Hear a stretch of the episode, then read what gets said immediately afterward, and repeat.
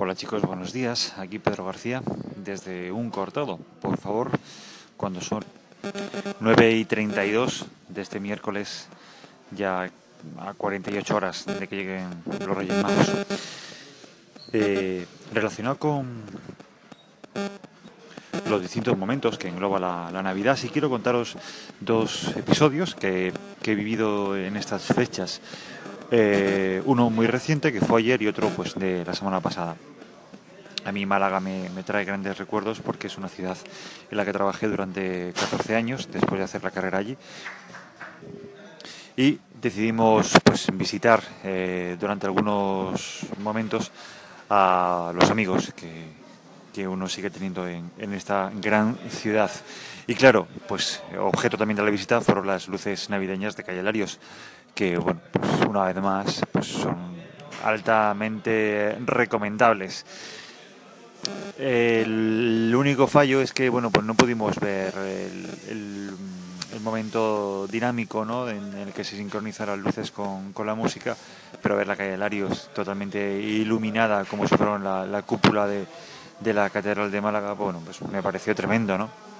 Pero quizás ese momento lo pudimos recuperar ayer viendo un escenario similar, provocado también por la misma empresa que, eh, proyecta eh, este, esta ensoñación eh, navideña, que es el efecto de luz y sonido que también se puede ver en Torrejón de Ardoz, aquí en la Comunidad de Madrid. En Torrejón lo llaman la puerta mágica y es absolutamente espectacular la proyección de luz y sonido que se puede ver allí. creo que es cada, cada hora. Y bueno, pues me pareció chulísimo. Es un espectáculo de, música, de color, de, de, imagen, donde tanto niños como mayores, pues bueno, pues disfrutan con el con ay me, queda pillado disfrutan mientras intercalan distintos eh, momentos de de pelis, de dibujos animados, de canciones que todos hemos escuchado y hemos eh, bailado, con un sonido que te rodea, un sonido envolvente. En fin, eh, disfruté mucho, me gustó mucho, bailé mucho y el rollo de la puerta mágica me parece, me parece muy chulo. Es una excusa también para visitar Torrejón, darte una vuelta aunque claro, en estas fechas eh, la, aglomeración es importante.